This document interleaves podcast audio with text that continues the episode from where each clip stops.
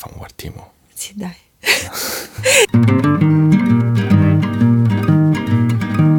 Hai visto ieri mattina sul giornale? Dice che hanno accoppato il sor Pasquale. C'è chi dice che la moglie gli l'alieni o i satanisti. Però è inesatto. Ce lo spiega brivido guatto. Ciao a tutti! Ciao a tutti, benvenuti a questo ennesimo episodio di Brivido Coatto. Dopo ben due settimane Come vi abbiamo già detto, faremo sarete- il podcast. Esatto, non sarete più nella pelle e starete aspettando con ansia questo nuovo episodio che sicuramente non vi deluderà, sarà stupendo. Eh, Bravo, così mettiamo mi subito piace- delle aspettative. Sarà, no, no, non il più bello. Secondo me il, Il migliore bello, in assoluto. Non lo so, secondo No, me il non più è- bello non rimane penso. la duologia sulle di Ma non dire così, non No, l'abbiamo. lo devono sapere. Non lo sappiamo ancora. Eh, fa schifo. no? Ok, rimane tra di noi comunque. Sì, non. Comunque, questo podcast è il nostro podcast dove io vi Beh, parlerò. era di qualcun altro era un problema. Non sai che siamo solo marionette. I poteri forti ci tengono Vabbè, per questo Perché podcast. pensavi che stavamo nel podcast di qualcun altro. No, è che non sapevo come agganciarmi. Però in questo podcast io racconto a Daniele una storia true crime italiana e lui ricambia. con una storia paranormale italiana. Per ora ci siamo ancora riusciti a fare cose solo italiane, sono davvero molto fiero di noi. Sì, a parte che. Scusami Carla, la madre di Daniele, mi ha mandato un caso da fare, ma non era italiano, Carla, mi raccomando. Ma non senti il preambolo del nostro podcast, solo casi in salsa italiana. Esatto, quindi ero, ero pronta, ma non avevo- tipo salsa Alfredo. E me ne vado.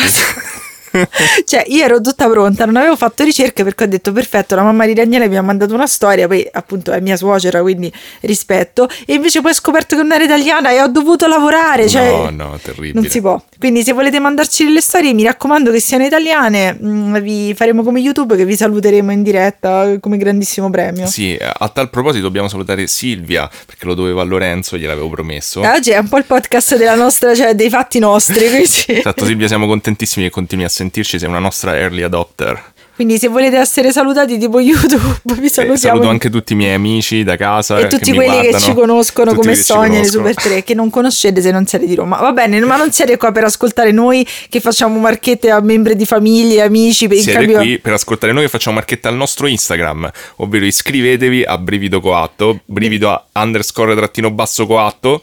Dove facciamo delle meravigliose rubriche scriviamo un sacco di cacchiate e soprattutto facciamo dei sondaggi che non hanno senso e secondo me è molto importante Sì, siete stanchi di tutti quei profili pieni di gatti e basta. Il nostro c'ha gatti e cose relative al paranormale e crime. Promettiamo solennemente di non farci foto da fighi, di non fare le mie foto con le cosce in spiaggia e niente del genere. È davvero una bellissima pagina Instagram piena di amore e trash. Ah, e se volete lasciarci una recensione su Apple Podcast, avete capito? Ci fareste un grande favore. Oppure dove sentite i vostri podcast. Comunque lasciateci una recensione ovunque, pure sui muri dei Magari, bagni. eh, magari l'ascoltano a casa e scrivono sul muro della cucina. Bravi Daniele Va e Giulia, benissimo, 5 guarda, stelle, va, bene. benissimo, fateci Quando la vengono foto. persone a casa loro, eh, non entrano in cucina, capiranno. Dico, Lo ma che è brivido coatto? E, e voi raccontate e fate una grandissima figura. Va bene, eh, quindi oggi come tutte le volte, e ormai lo sapete, inizio io e mi occuperò di una delle mie cose preferite, cioè una delle mie cose preferite che sapete, storie con citazioni allucinanti, perché sapete che mi piace leggere le cose, e soprattutto la nobiltà che si ammazza tra di loro. Beh, mi piace che questa è diventata la tua specialità. esatto. E storie del dopoguerra. Quindi oggi vi racconterò il delitto Casati Stampa, che è un delitto avvenuto nel 1970 e che creò un grandissimo scandalo e tuttora se ne parla. Wow, tuttora tipo... Tuttora ho visto un articolo tipo di, di- di febbraio dell'anno scorso. Ah, mazza. Quindi è un caso secondo me molto interessante. Ci faremo, spero, un sacco di risate. Come al solito, regà, questo, cioè, come si vince? Noi non siamo delle persone molto serie, non vogliamo essere criminologi esperti, ma intrattenervi e raccontarvi qualcosa che non sapevate. Perché già sai che fa schifo, hai fatto una Esatto. circa, cioè, mettere le mani avanti. e vabbè, pazienza. Va Non bene. penso che nessuno si aspetti che siamo criminologi esperti. Sai che secondo me qualcuno sì. Mm. Cioè, sembriamo delle persone serie, ma sotto sotto non lo siamo. Va bene, Ma però. quando mai sembriamo persone serie? Ma non lo so, perché secondo me, cioè, se uno non vuole vedere il podcast come una cosa seria, cioè, non lo so. Vabbè. Lucarelli è una persona seria, magari anche noi dovremmo esserlo. Mm, Vabbè, non mai convinto, prego. Ok, quindi eh, oggi vi raccon- racconterò a Daniele e racconterò anche a voi il delitto Casati Stampa. Questo delitto, come vi, vi ho già detto insomma in precedenza, è un delitto allucinante di cui se ne parla tuttora e è pieno di cose allucinanti e scritti meravigliosi. Quindi iniziamo subito. Il nostro tra virgolette protagonista, spoiler l'assassino di questa storia perché penso che si capisce dopo la seconda riga, è Camillo Casati Stampa, detto Camillino. Lui è nato nel 1927, come la mia nonna, però non è meraviglioso come la mia nonna. No. Esatto. Ed è un nobile con 1500 titoli lombardo che però ha vissuto la maggior parte della sua vita a Roma. Era, faceva parte di questa famiglia che comunque era molto benestante, non credo lavorasse o facesse niente del genere, eh, però sin dalla sua tenera età è stato definito come un uomo estrema, un uomo, no, come un bambino all'epoca, estremamente strano, un uomo bambino, estremamente strano. Tutti dicevano che maltrattava la sua servitù, tra virgolette, cioè picchiava la gente senza motivo, rompeva mobili che all'epoca non erano mobili di Ikea, quindi costavano leggermente di più. Ok, ma da bambino. Sì, sempre da bambino, però eh, e faceva anche altre cose abbastanza discutibili che però è stato detto che sono state insabbiate nella maggior parte dei casi perché essendo una famiglia nobile sganciavi la pecunia e shh, nessuno diceva niente. A questo punto il nostro Camillino cresce e quando eh, diventa un uomo adulto continua a essere una persona estremamente strana. Eh, picchiava la gente a caso senza motivo, eh, andava lì e menava la gente perché lui era nobile e poteva e oltretutto è stato detto che eh, come in un picchiaduro degli anni 90 eh, spaccava le macchine a caso, cioè rompeva macchine. Almeno poi gli davano il bonus per il tempo. Esatto, la spranga, vai, corri Camillino, bravo hai vinto. Però come, oltretutto rompere una macchina, cioè che vuol dire? Che non si accende più la macchina o che ne danneggio la carrozzeria? Ma penso la carrozzeria, cioè... Eh, cosa vuol dire rompere Eh, beh, che vuol dire che va dentro e tipo stacca i fili del motore e poi ride e va Eh, via. però se era arrabbiata, eh, infatti, cioè penso che Beh, spacca... sfondi la, la carrozzeria, Eh, tipo eh, stile teppista del Bronx eh, anni 90. Eh, una co- penso pure una cosa del genere. Però dici, all'epoca comunque le macchine costavano anche di più, quindi oltre ai mobili spaccava anche le macchine. Non so, Costa- convinto, secondo me il prezzo delle macchine è rimasto abbastanza stabile Dici, negli fatecelo sapere, se siete degli appassionati di economia e macchine degli anni 50, fatecelo sapere. Quindi, eh, da lui abbiamo testimonianze di questa sua stranezza da una sua ex cameriera che, guarda caso, era anche la protagonista della pubblicità della lavazza, tipo degli anni 80 se non sbaglio, e questa signora dice che aveva lavorato a casa sua e aveva tantissima paura di questo camillino. Ok, perché la picchiava, immagino. Eh, immagini se picchiava tutto, ma Tanto povera o vecchia- sei un mobile o un, eh, una un macchina o una macchina esatto viene viene picchiato. picchiato e, mm, no ma la, la cosa assurda è che poi io non so cioè la citano come la famosissima vecchina del- della lavazza ma non me la ricordo sinceramente tu ti ricordi io mi ricordo il vecchietto quello il sale della Ho vita capito, ma negli anni 50, scusa. No, però mh, diciamo che il caso è successo negli anni 70, penso che lei sia fo- fosse tipo la vecchina della lavazza intorno al 70-80. E tu come fai a averla vista? Quindi? Vabbè, tipo il pennello cinghiale c'è stato fino a tre anni fa ed era Vabbè, tipo del pe- 1500 la pubblicità. Ma il pennello cinghiale è un'eccezione che conferma la Eh, regola hai che pubblicità non durano. Ragione. Vabbè, se sapete chi è la vecchina della lavazza, anche in questo caso fatecelo sapere.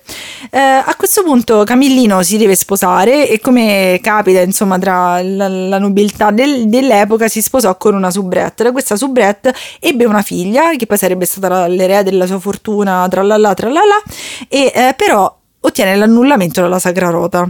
Oh, E qui dico, però scusa, l'annullamento della Sacra Rota non si ha se non consumi il matrimonio? sì, se tipo uno dei due è sterile oppure... Eh, ho capito, ma alla figlia ci sta. Evidentemente il matrimonio l'hanno consumato, se no sta figlia da dove veniva?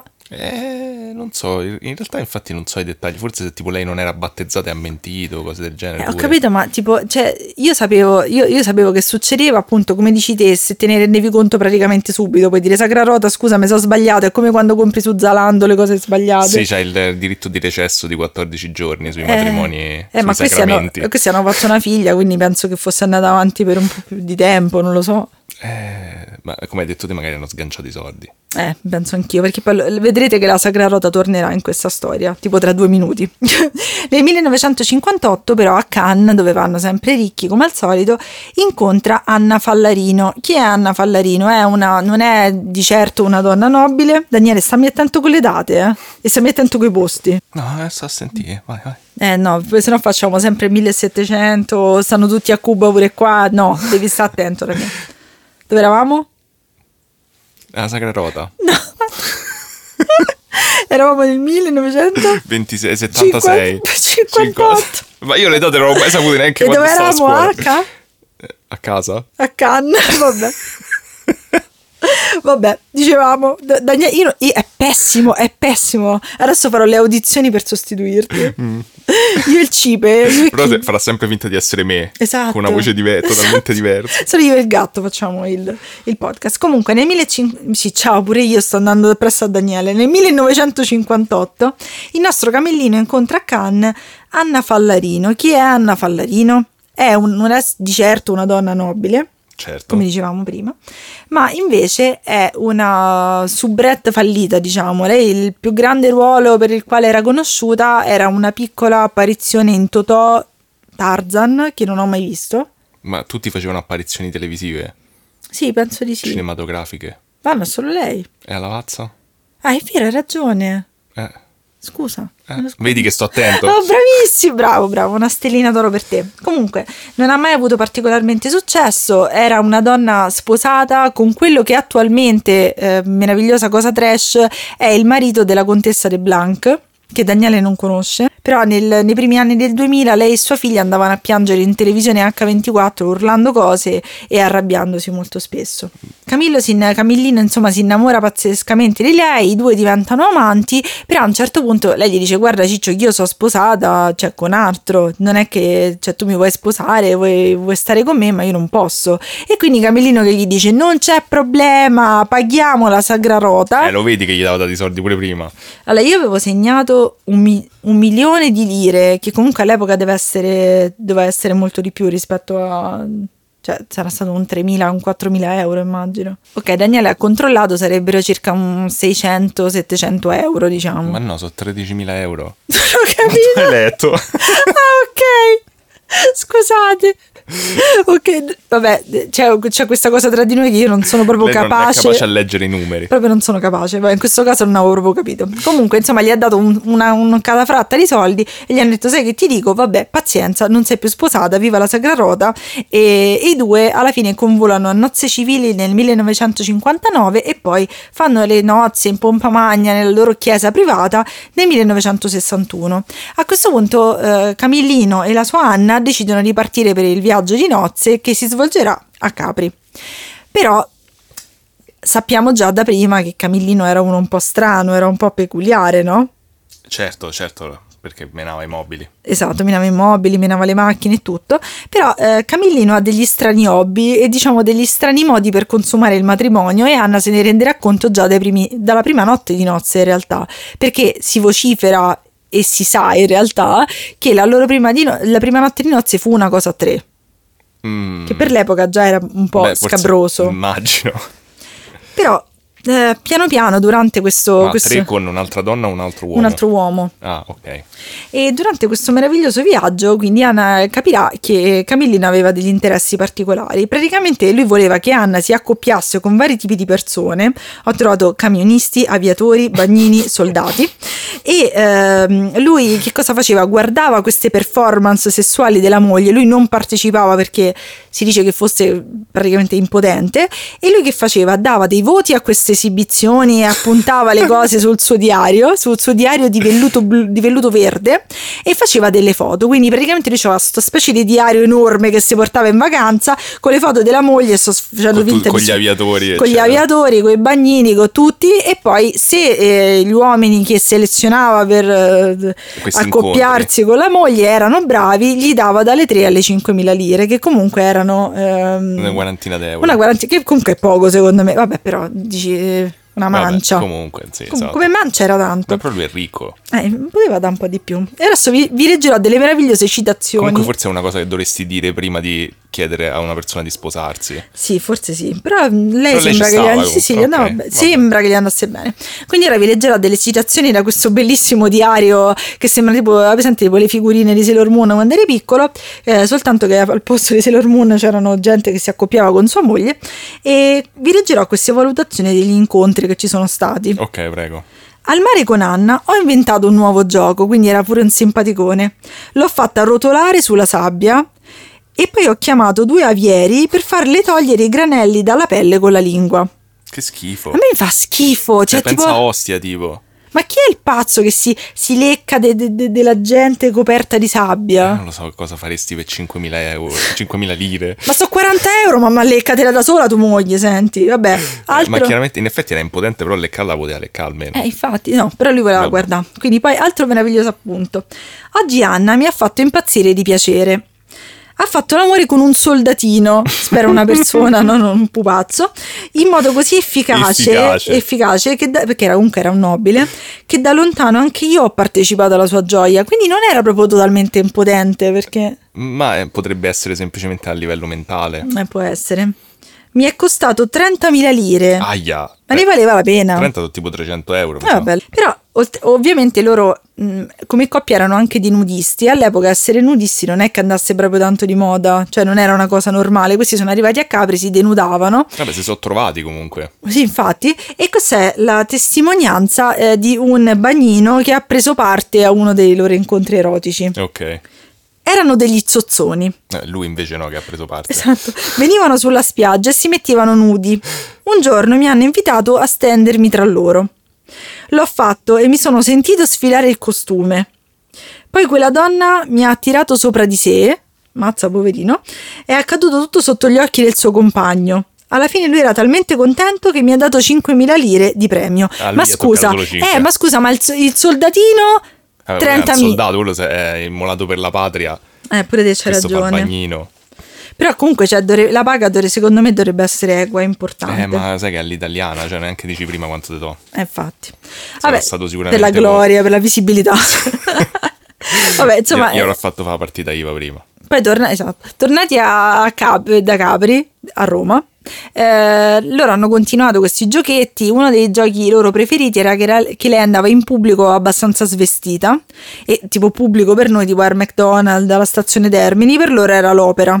Ok. Quindi andava lì, cercava di attirare gli attori dell'opera e poi il marito da un altro degli spalti de- dei terrazzini dell'opera tentava di spiarli e vedere che si accoppiavano. Quindi diciamo che la dinamica era sempre quella, il Vabbè, diario Facciamo segreto. più o meno sempre la stessa Eh, cosa. mio caro diario, le foto, eh, buonanotte al secchio.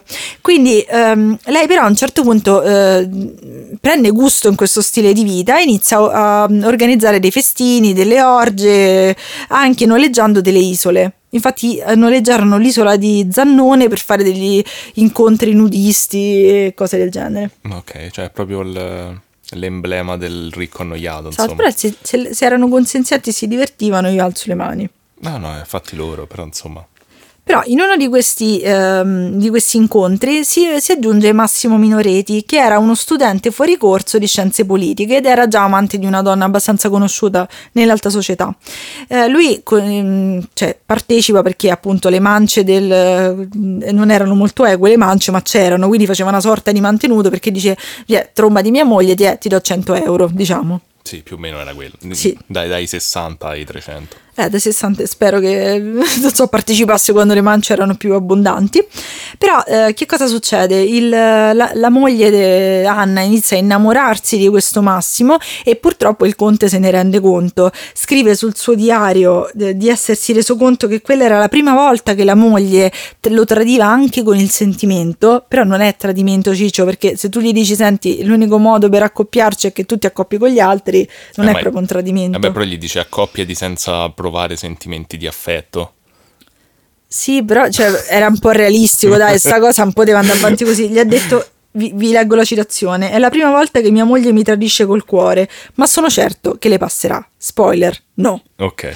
Quindi a questo punto eh, Massimo e Anna iniziano un vero e proprio eh, menage, cioè stanno insieme, si amano e cose del genere. E ovviamente lui eh, cioè, aveva già le corna e non riusciva a passare dalle porte, ma in quel caso erano volontarie. Sì, qui, in certo senso non so se... qui proprio erano boh, delle, delle corna anche emotive, diciamo. Quindi il conte fa altra cosa logica che fanno le persone in questo, in questo stato, inizia a scrivere sul suo diario segreto che si vuole ammazzare e inizia a lasciare le indicazioni per i suoi servi, per il suo cadavere, cosa ci devono fare. Ok, lascia 5.000 lire a tutti. Esatto, nel suo diario segreto scrivete queste cose. Arriviamo all'agosto, però poi dice di, ci ripensa, non, non, si suicida più. Strano. Quindi ha, ha, rotto le palle a tutti, dice vai mi devi seppellire là, poi devi fare questo, però poi no, non si suicida. Arriviamo all'agosto del 1970.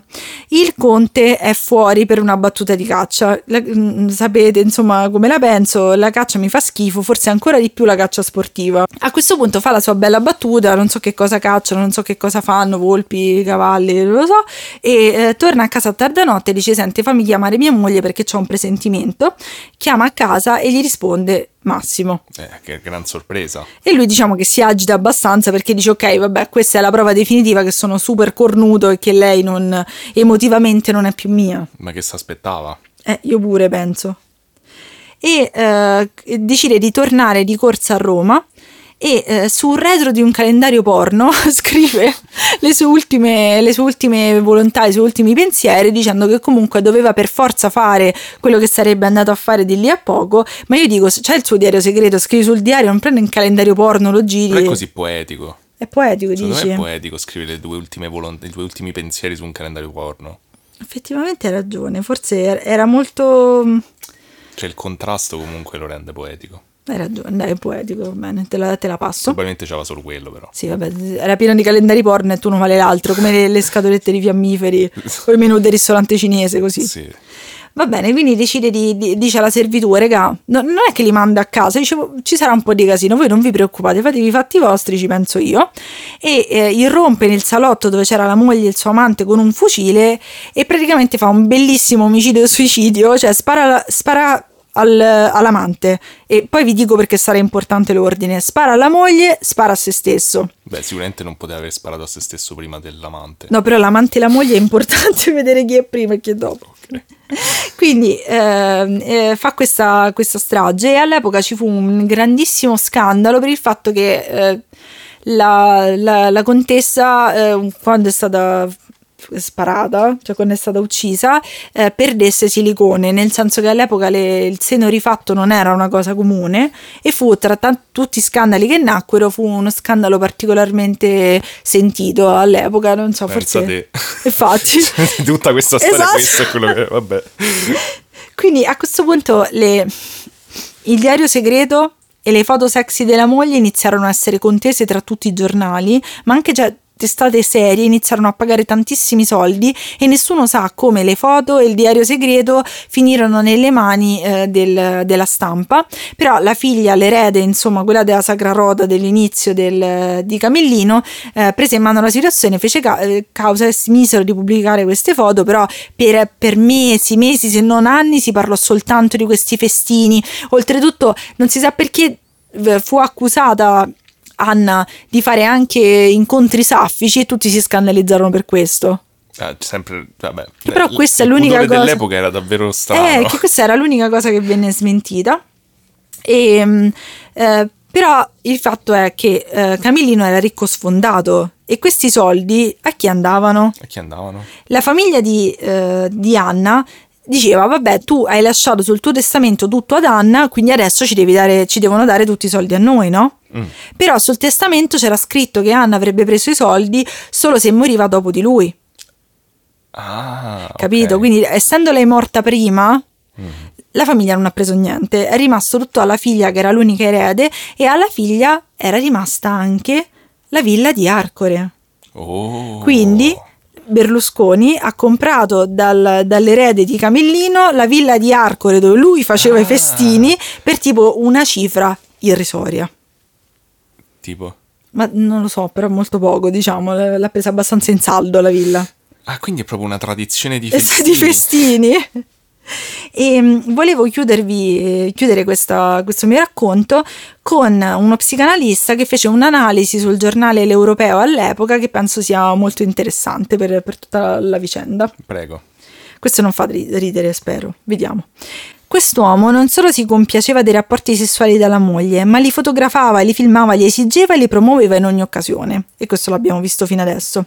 Senza rendersene conto, in poche parole, l'individuo proiettava la sua componente femminile sulla donna e l'incontro diventava veramente omosessuale, che la trovo una cosa molto interessante comunque. Questi individui hanno anche una forte componente sadomasochista. In fondo loro si pongono come vittime di una situazione, sono mariti traditi. Casati non era uno di quegli uomini a cui piace farsi frustare o picchiare, ma quello che chiamerei masochismo morale, lo trovo evidente nel suo comportamento. Beh, sì, verissimo, sì. La trovo molto interessante come visione della cosa perché effettivamente uno può liquidare, penso, in questa storia dice ah sono dei pervertiti, ah è uno... però cioè secondo me i problemi sessuali e le perversioni hanno sempre una radice da qualche parte nella vita e nella psicologia della persona. Beh, sì, anche secondo me. Quindi mm, non so, non so, questa Vedi, storia... non siamo criminologi, ma fini psicologi. Esatto, Madonna, quanto siamo fini psicologi. E niente, quindi questa era la mia storia. Non so, cioè, eh, mi ha comunque turbato tutto sommato.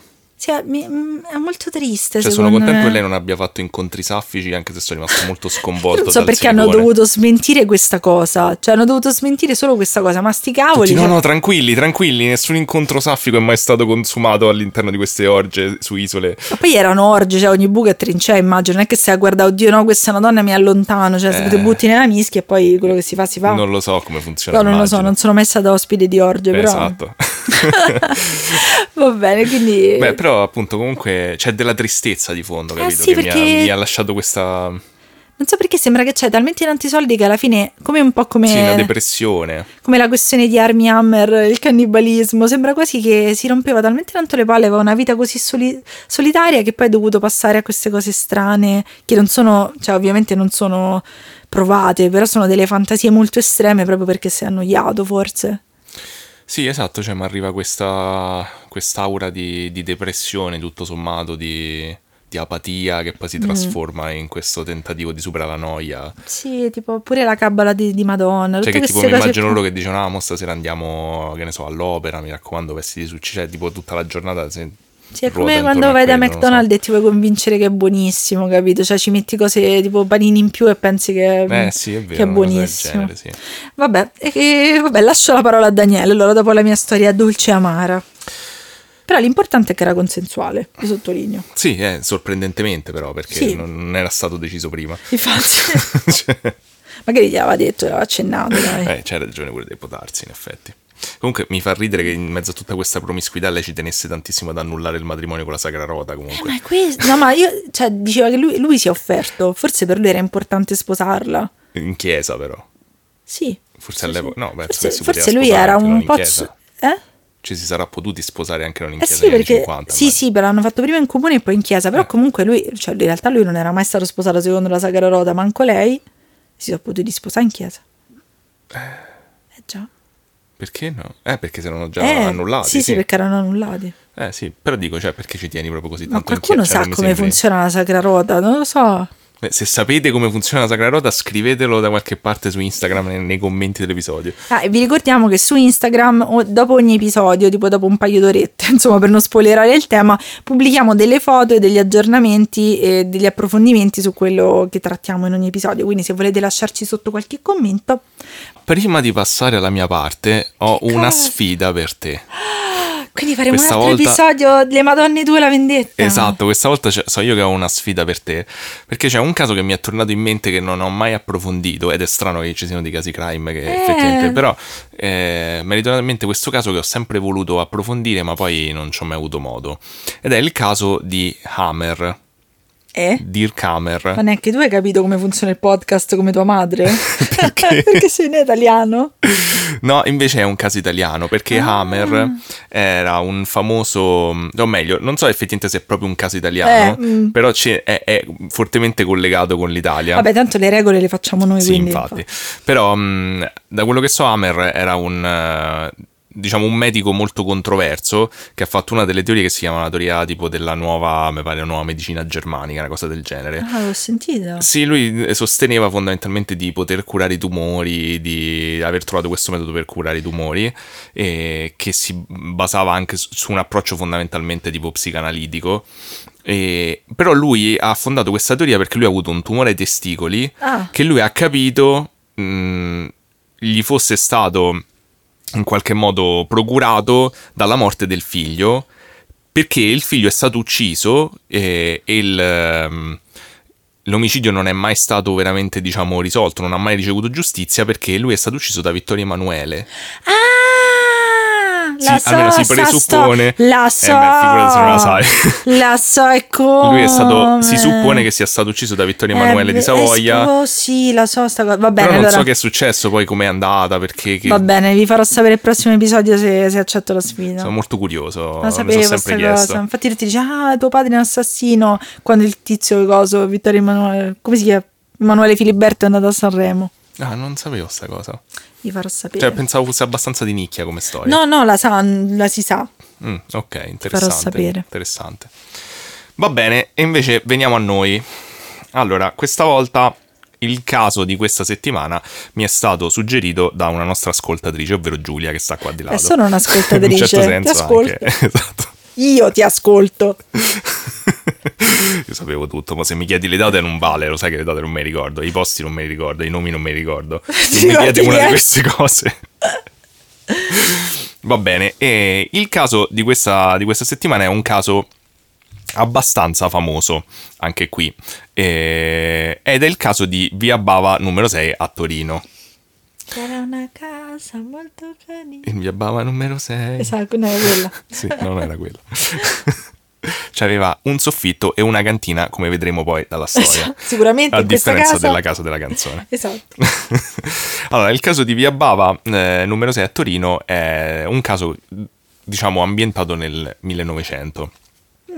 Eh, via Bava è una, da quello che ho visto, una via abbastanza anonima di Torino, insomma in centro, eh, però eh, tutta la vicenda si svolge in una Torino mh, e in un'Italia, ma in particolare Torino, diciamo invasa dallo spiritismo, dalle, dalle prime eh, mh, sedute medianiche, dal, appunto dal- dalle prime società spiritistiche, eccetera, eh, ma anche immersa nel positivismo, invece tutta l'influenza del positivismo francese, quindi del, eh, dello scetticismo collegato, eccetera. Quindi c'era un po' un contrasto tra queste due cose che è un po' importante per la storia. E in particolare però Torino era un punto nevralgico dello spiritismo perché una delle prime società italiane eh, spiritiste era stata fondata lì e, e il direttore è stato per tanti anni niente po' di meno che il segretario di Cavour eh, sotto falso nome perché Ah. probabilmente aveva paura di ripercussioni. Bella ragazzetta, diavoletto 89. No, era un nome abbastanza stupido, ma non me lo Ah, ricordo ah, onestamente. peccato. Aspetta, lo cerco. Il nome era Niceforo Filatete. È bellissimo, è bellissimo, lo userò sempre. Cioè, io dico, ma se ti crei un nome, un- uno pseudonimo, cioè chiamate tipo Mario Rossi, non Niceforo Filatete. Posso, posso spiegare il mio metodo per ottenere nomi falsi? Vai, però poi dopo tutti sapranno come fai, vai. Allora, io ho un metodo che ho inventato per creare nomi falsi quando non voglio dare il mio nome vero. eh. Praticamente dovete prendere il nome del, cioè che vi piace di meno, che si ad- adegua meno bene alla Si vostra addice. si addice meno bene alla vostra persona e il nome del vostro animale preferito. E quindi qual è il tuo nome il falso? mio nome falso è Marina Gatti, quindi se vedete una Marina Gatti sono io. Oppure no. E seppure no. ok. C'era una mia amica che aveva fatto Maria Pastore per i pastori tedeschi, insomma ci sono molte... Bello, io non ricordo il mio, onestamente. C'era qualcosa con i gufi. Sì, mi sa. Per- solo per non far gatti pure Eh, io, perché sono tutti gatti, siamo no? di famiglia esatto. Eh.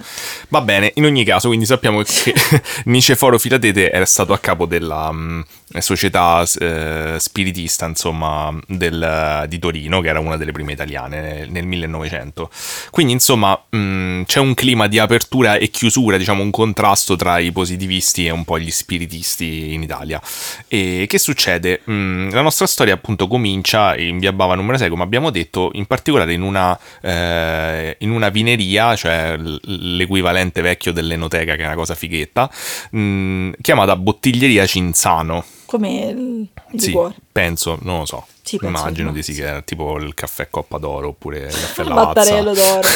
sì. Eh, mm, quindi, che cosa succede in eh, Via Bava numero 6? Eh, il proprietario di questa, di questa vineria si chiama sì, eh, Fumero il- è un, un piccolo nucleo familiare e lavorativo di lui e la moglie e in più c'è un garzone di 13 anni che... mm, Che era legale all'epoca. Sì, immagino di sì. che parte, che diciamo, non ho capito se alcune volte proprio vive con loro, nel senso che magari devono lavorare presto la mattina, rimane, però c'è annesso un, un appartamento e poi la vineria, comunque ci vivono e lavorano e Sì. questo garzone va e viene. E cosa, co- cosa succede? Praticamente il- la vicenda comincia il primo novembre del 1900 e loro, mh, i, diciamo, i coniugi Fumero cominciano, scoprono che eh, cominciano a scomparire delle bottiglie da un armadio. Ah, Loro mh, sapevano di aver messo, erano sicuri di aver messo delle bottiglie in un armadio e il giorno dopo tipo si svegliano e vedono che non ci stanno più. Dicono, "Boh, vabbè, ci siamo sbagliati, però questa cosa va avanti per un paio di giorni. Tanto che erano ubriachi magari, invece la fineria. Esatto, tanto che a un certo punto si, si- si decidono a, a rimanere di guardia perché sono convinti che c'è un ladro. Quindi rimarranno di guardia e fanno, oh, famoso un goccetto di vino. E poi Eh. ha scomparso tutto il vino. Oh mio Dio, queste sono le mie mani! esatto. E- però, nonostante eh, rimangono a guardia durante la notte e sono sicuri che nessuno ne entra né esce dalla stanza dove stavano queste bottiglie, queste bottiglie continuano a sparire. In più sparisce anche del cibo stavolta. Forse non hanno capito come funzionano le, le riserve alimentari, cioè se le vendi poi ci spariscono. Eh, potrebbe essere quello, in effetti. In cambio di soldi, poi spariscono queste bottiglie che prima Esatto. c'erano. Però adesso abbiamo più soldi. Esatto. Sono comparsi dei soldi il giorno successivo. esatto. C'è un fantasma che fa sparire bottiglie e fa comparire soldi. Madonna. Sono cose che succedono. Eh sì. Il 16 novembre, invece, do- quindi dopo un po' di tempo che c'è questa escalation ehm, di, di strane cose, che però a quanto pare per ora si. In realtà non è un'escalation. Vabbè. La signora Fumero e, insie- e insieme al garzone sono eh, nel retrobottega e mentre stanno facendo i fatti loro vedono che un recipiente a un certo punto comincia lentamente a rovesciarsi da solo, Ah, nel nulla. ah, Così. ah. E, e cominciano a dire, "Mm, forse non è semplicemente che c'è sta qualcuno che si ruba le bottiglie, c'è qualcosa di un po' strano. Sì. e la cosa, la, la vicenda continua. E il giorno dopo, il 17 novembre, eh, arriva a casa loro, invitato a pranzo, il proprietario dei bagni dell'Annunziata, che non so che cosa siano, eh, dal simpatico nome, sempre per la nostra tradizione di Brivido 4 dei nomi stupidi, eh, il signor Re Nero con la Y. Eh? Re Nero si chiama. Re- di nome? Di- No, di cognome penso. Però. Re Nero, ma che Re Nero. bello. Re Nero è bello in Bello, è effetti. tipo il nome italiano di Darth Vader. Re Nero. Lord Il Re signor Re Nero. Esatto. Luke, io Re Nero sono tuo Luca. padre. Luca, io Re Nero sono tuo padre. che poi, come sappiamo, in realtà non era quella la vera citazione e il- l'attore che doppia Darth Vader si arrabbia sempre perché era sì, sono tuo padre. Ah, Non Luke, io sono tuo padre. ah sì, virgola sono tuo padre. Sì, è vero, infatti l'abbiamo rivisto recentemente, non... Non è vero che l'hai visto Beh, recentemente. tre anni fa. Ok. Non Eh, era non proprio recentemente. recente. Vabbè, scusate. Madonna, Daniele, da quando è diventato esperto di Star Wars è insopportabile. Vabbè. È vero, ci sono diventato poi relativamente tardi nella mia vita, a È 30 vero. anni. Tipo. Vabbè. Vabbè, scusate, Mm. oggi divaghiamo. Comunque, eh, il signor Re Nero, eh, che respirava...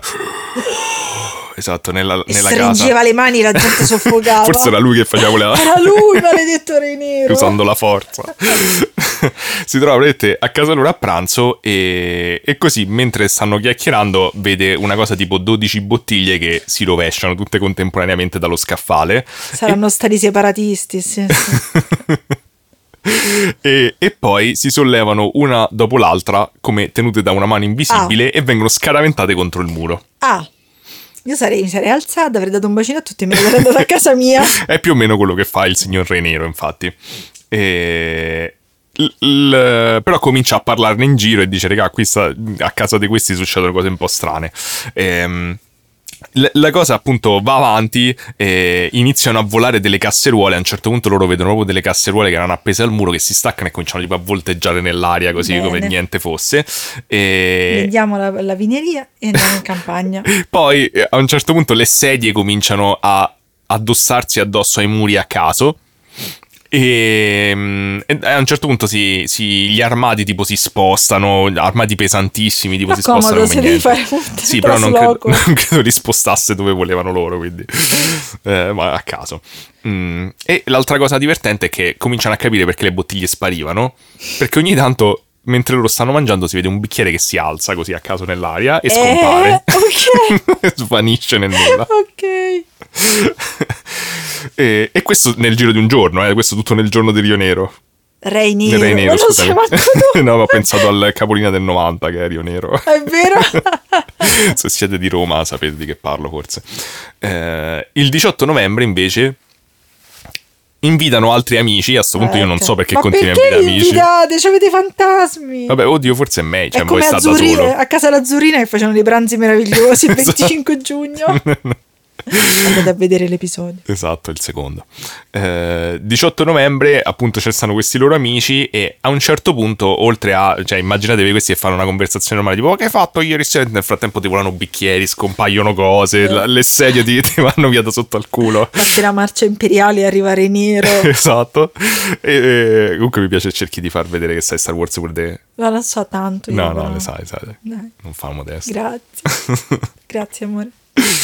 Ehm, vedono a un certo punto un armadio eh, rovesciarsi e aprirsi Ah. e tutti i vestiti cominciare a volare per la stanza. Scusate, ma tipo, prendiamo- tipo fantasia.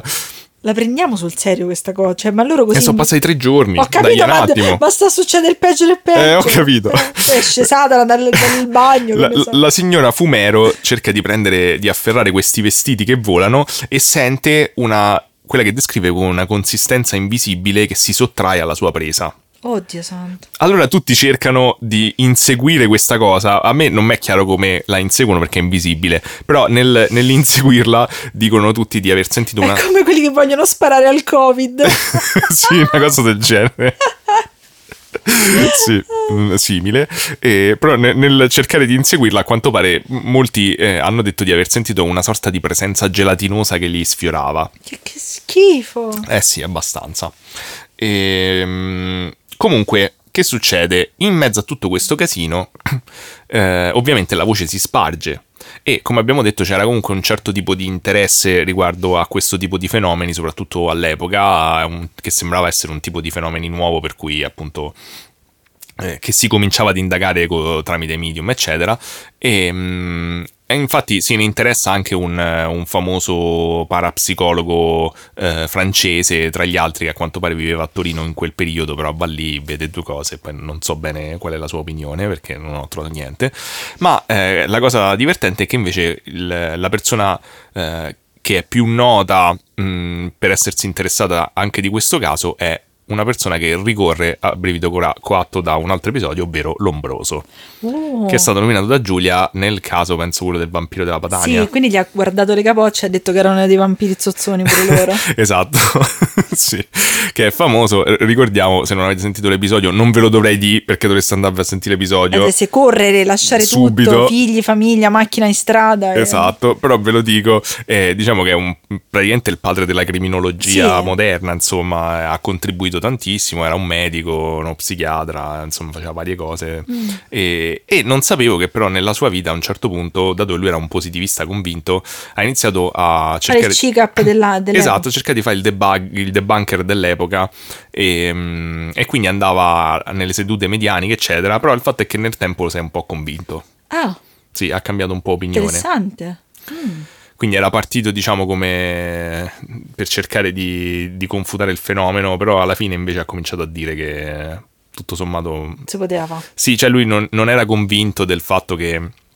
Non era convinto della teoria spiritista, eh, non era convinto della vita dopo la morte, lui aveva altre teorie, però poi che erano, cioè, erano più psicologiche ma con una manifestazione parapsicologica, però poi sembra che comunque verso la fine della sua vita abbia detto no, comunque non, non mi convinceva neanche la mia teoria Mm-hmm. non spiegava i fatti. E quindi che fa? Lombroso, che però stava ancora da quello che ho capito nella sua fase un po' più positivista, eh, viene a sapere da uno dei suoi studenti, e ancora qui il nome del cazzo, il Chiaia. Il Chiaia. Il Chiaia. Chiaia. Esatto, tipo il Chiaia, tipo... Alla fiera del ciufello. eh, di questa storia ehm, e, e, il, e, e Lombroso gli dice letteralmente: Senti, ma non c'è niente di meglio da fare che raccontarmi ste cazzate. Ho capito, ma volano le bottiglie, Lombro. Eh? eh, però a un certo punto sente, a quanto pare sente le voci, o comunque sto il chiaia lo, lo convince e dice: Vabbè, senti, mh, mm, comunque, visto che io mi interesso di queste cose, lo studente immagino sapesse, ha detto: Mo vado un po' a dare un'occhiata e decide di indagare. Quindi che fa?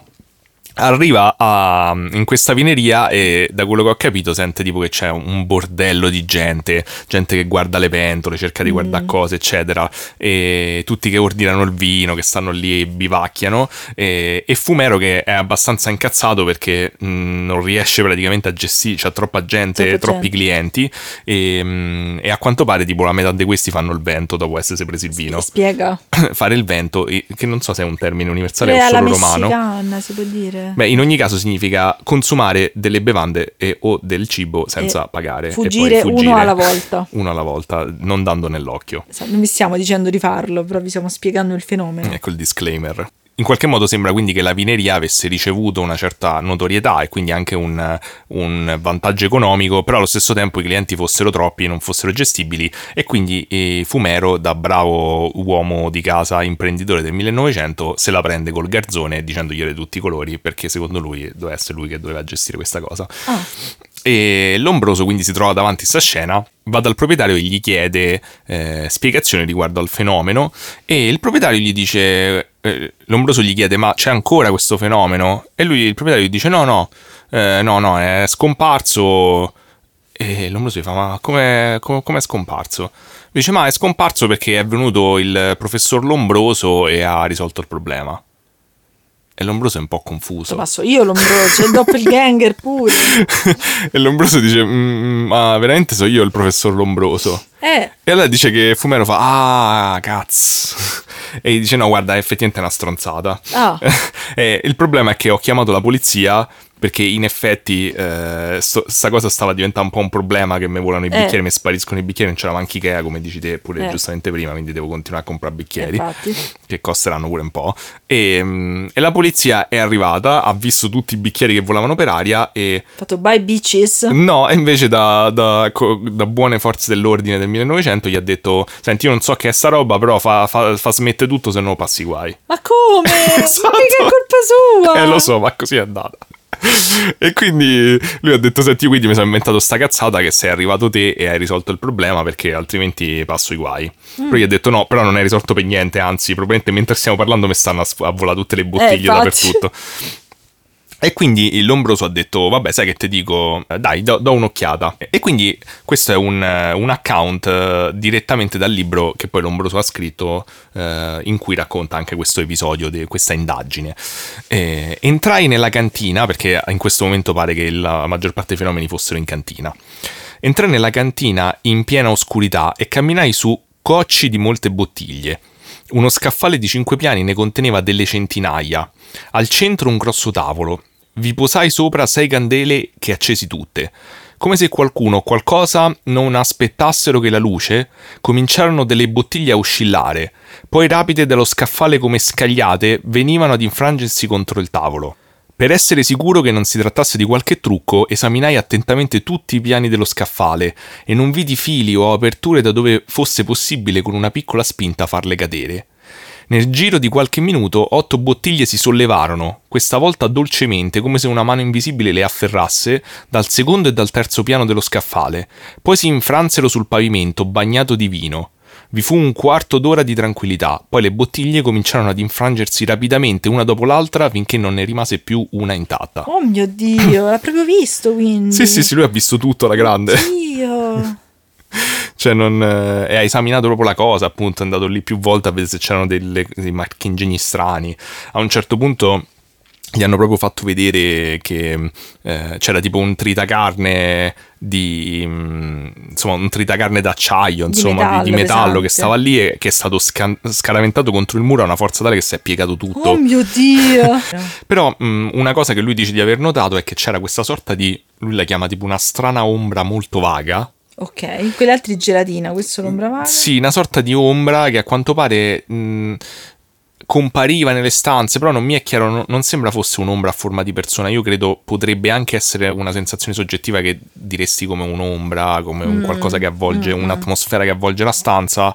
E quando succedeva questa cosa, eh, dopo un po' iniziavano i fenomeni in quel posto. Okay.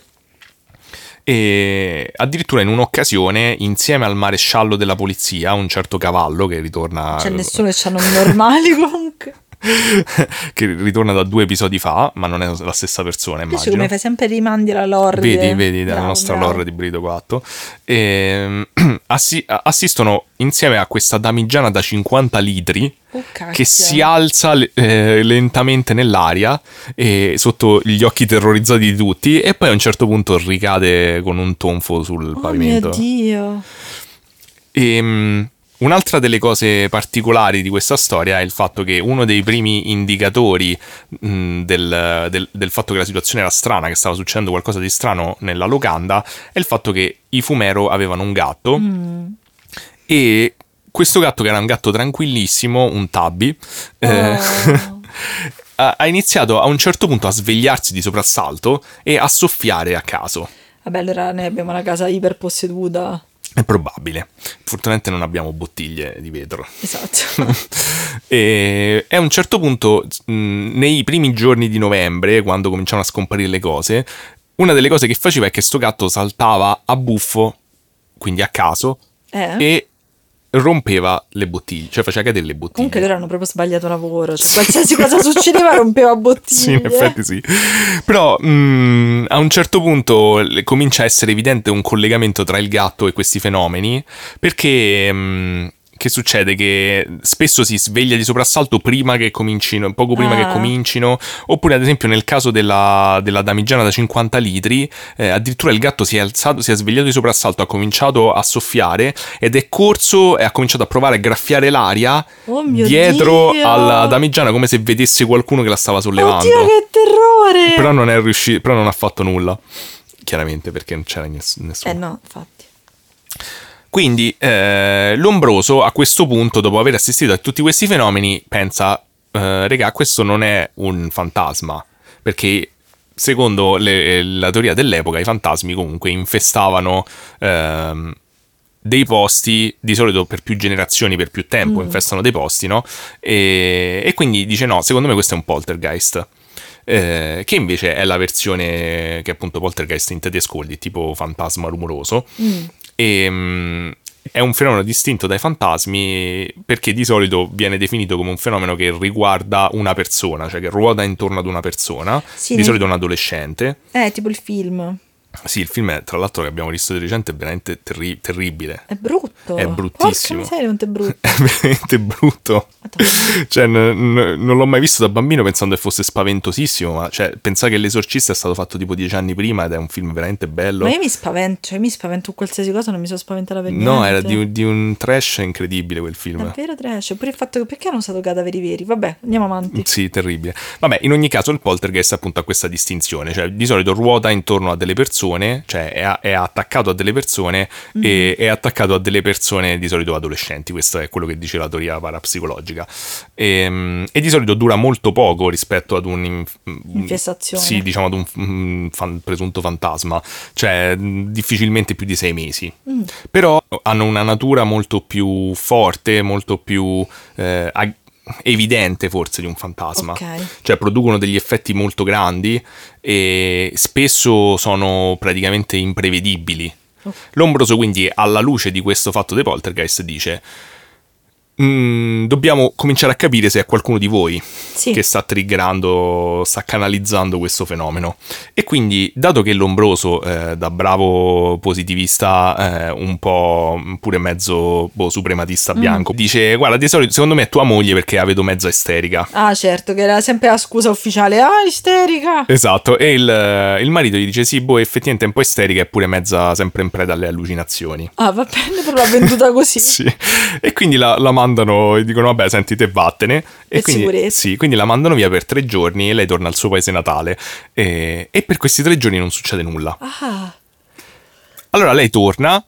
E, e l'ombroso, a- appena lei torna, questa cosa già mi fa ridere, eh, gli dice: Vabbè, mo rivattene un'altra volta. ma come? È arrivata fino a là. Esatto, e gli dice: Vabbè, ma dobbiamo essere sicuri che effettivamente sei te che te ne sei andata. Però è che c'era il codra alle macchine, cioè. No, no, infatti. E, e questa povera Crista, che tra l'altro sembra che quando è stata via avesse avuto comunque delle allucinazioni in cui dice di vedere persone che tutti gli altri non vedono, Bene. e si incazza leggermente del fatto che è appena arrivata, mo deve ritornare un'altra volta indietro, e quindi decide di maledire gli spiriti della casa prima di andarsene e mandarli a fanculo, immagino.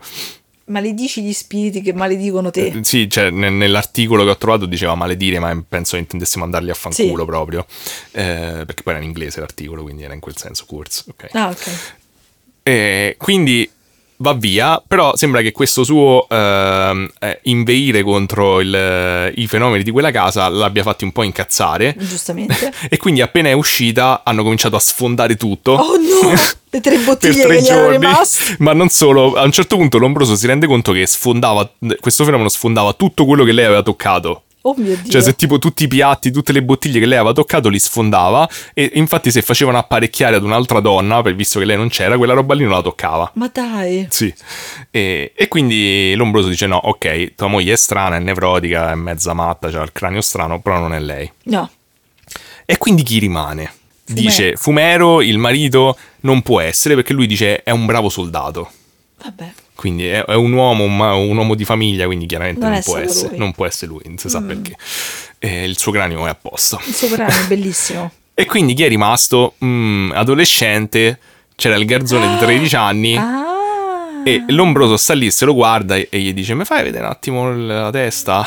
Eh, levati quel cappello. Leva del cappello. E poi dice: "Mm, A quanto pare l'ombroso aveva partecipato, mm, aveva investigato un altro caso che è noto e non ho approfondito come il caso della bambina che vede dalle orecchie.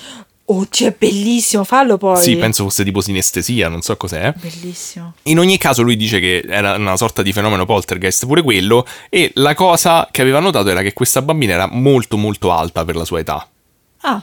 E quindi vede che sto garzone è molto molto alto. E quindi dice, ah ah, Slenderman. esatto, quindi se sei alto, boom, c'è il cranio strano in prigione. Sono tutti i giocatori di basket. Esatto. Sono i fantasmi che li perseguitano. E quindi eh, va da Fumero e gli dice, senti, ma sto garzone qua è un portino, eh, che ne pensiamo? Eh, eh. E Fumero dice, ah, ma mica ci avevo fatto caso. Dice, senti, ma che dici se lo licenziamo? Ma sì, tanto a 13 anni dovrà Esatto. altri lavori. Che sti cazzi, sto poveraccio. E quindi lo prende, lo, lo Cioè, pensa che licenzia. è brutto che se licenzi una a 13 anni magari piange.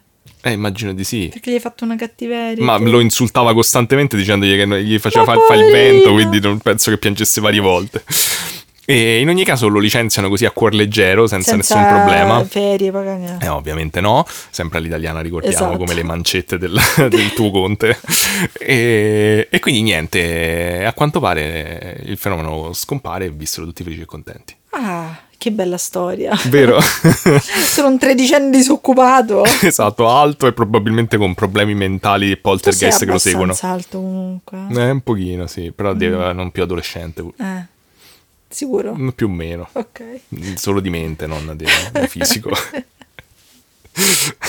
Poi c'è sta un- un- una, Side story? Una, una chiosa finale di questa storia che è il fatto che dopo un po' di tempo ho trovato che ehm, hanno fatto degli scavi dentro a sta locanda hanno trovato tipo un cadavere accoltellato. Eh vabbè, ma se è finito quando è andato via il giovane. Sì, onestamente mi sembra che non c'entri niente, però vabbè, che questo forse era stato ucciso dalla moglie per l'eredità. niente Ma il giovane che fine ha fatto? Non ne ho idea, non ne ho idea.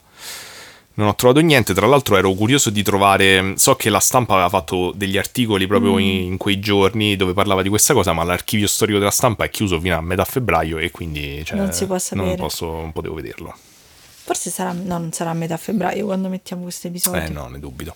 Però magari eh, dopo metà febbraio si può andare a vedere. Eh sì, magari se abbiamo qualcosa da aggiungere faremo un episodio speciale. Ok, diciamo questa è la storia. E una cosa interessante sul fenomeno dei poltergeist è il fatto che comunque mm, in effetti hanno questa, cioè nella letteratura hanno questa natura totalmente imprevedibile. Mm. Cioè non è sempre... Eh, come dire, non è sempre che il fenomeno si manifesta sempre allo stesso modo, eh, oppure soprattutto comincia, una volta che hai individuato la persona c'è sempre, appunto perché a un certo punto quella persona c'era da un sacco di tempo, perché è, è partito, proprio lì. esatto, dura un po' di tempo, poi non c'è più, però in tutta la letteratura pare, diciamo, che si dice che nel momento in cui allontani la persona che mm. sembra essere la causa, effettivamente l'unica, cosa, l'unica costante è che scompare sì, il fenomeno, però sembra essere comunque una sorta di entità un'entità a sé stante. Mm.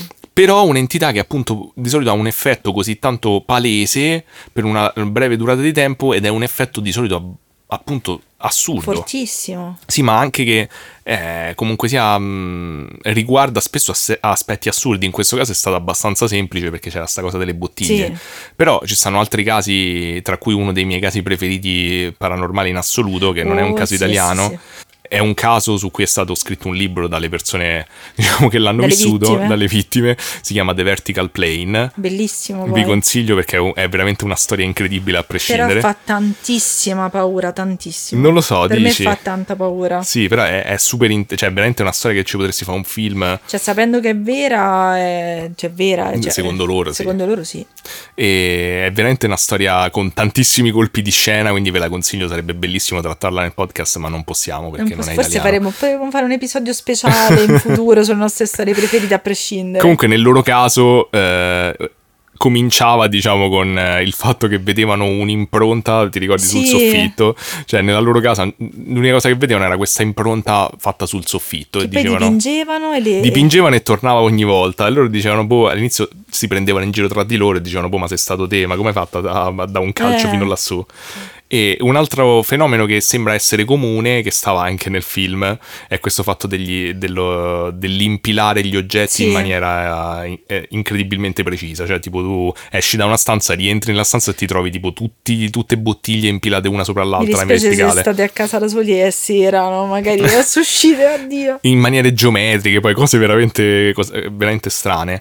E stavo leggendo appunto questo articolo interessante che parlava di poltergeist e citava appunto questo caso italiano come altri. E, um, era interessante perché parlava del fatto, faceva una teoria diciamo sul fatto di analizzare questo tipo di fenomeni nel loro contesto anche ambientale. Cioè spesso quando si parla di, anche di patologie mentali, come ad esempio so, la schizofrenia, ovviamente um, magari ci stanno del, dei fattori genetici forse eh, ci sono dei fattori soggettivi che però sono influenzati dalla, dall'ambiente e spesso ad esempio la schizofrenia che sembra comunque abbia una base anche biologica per quanto sia difficile poi capire dove comincia una cosa e dove finisce l'altra, però sicuramente è influenzato da fattori ambientali come sì. uno stress sociale eccetera.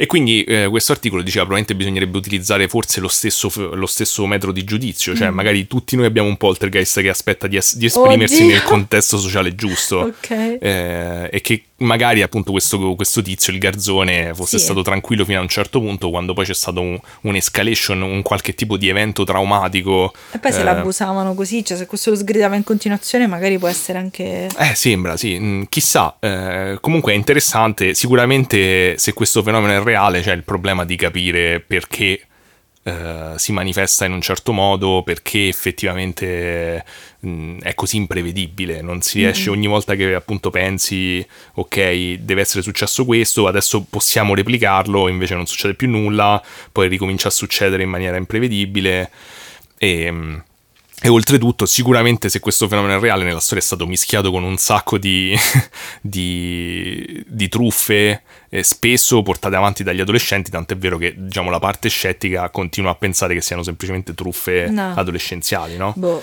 Comunque anche quei No. casi di possessione, no? C'è sempre questo discorso degli adolescenti Mm. e, mm, e spesso ci stanno prove del fatto che questi adolescenti hanno falsificato o comunque hanno creato delle, delle finte situazioni paranormali. E molti di questi poi, alcuni no, ma alcuni sostengono ancora che è, è vero, l'hanno fatto, ma in realtà era come al solito eh, una sovrapposizione del fenomeno reale. Ah, pure la questione di The Conjuring 2, no? Dei bambini Mm. che volavano. Ok. Sì, sì, esatto, cioè molti di questi casi famosi hanno il problema che si sa che i bambini magari hanno anche finto di aver assistito delle cose, però poi loro stessi dicevano sì, l'ho fatto magari per attirare l'attenzione, ma Certo. il fenomeno dietro era vero e io Eh. in più ci ho messo questa cosa. Beh, interessante comunque. Quindi, boh, che ne pensi? Boh. No, cioè sicuramente come al solito trovi sempre le storie molto interessanti. L'hai trovata te questa? Brava Giulia, sei la migliore, sei la migliore. Forse no, per- quando le racconto io sono sempre no, perché tu sei bravo, perché io invece, cioè io tendo proprio a fare a tirare via, invece tu sei lì a fare tutti i dettagli. Poi questa, secondo me, è una delle storie che ti è venuta meglio. Ah sì? Mi hai, mi hai coinvolto Ah, tanto. quindi forse era vera all'inizio episodio che questo era uno dei migliori. Sì, è verissimo. No, non lo so, de- ditecelo voi. A questo, secondo me, quello delle Madonnine rimane il Eh, bello, bello. mio preferito. Comunque, no, mi è piaciuta molto. E poi i poltergeist sono una cosa che mi è sempre interessata, tutto questo tipo di fenomeni. Quindi, oltretutto, c'è anche il mio, il mio lombroso. È vero. Abbiamo scoperto il Darth Vader italiano. mi sento che sarà il titolo dell'episodio in qualche modo. Hai ragione. E no, a me è piaciuto davvero molto. Cioè, ripeto, ammiro sempre la tua precisione nel trattare le cose. Mi, mi coinvolgi sempre tanto. Beh, sono contento, spero di aver fatto lo stesso anche col nostro pubblico.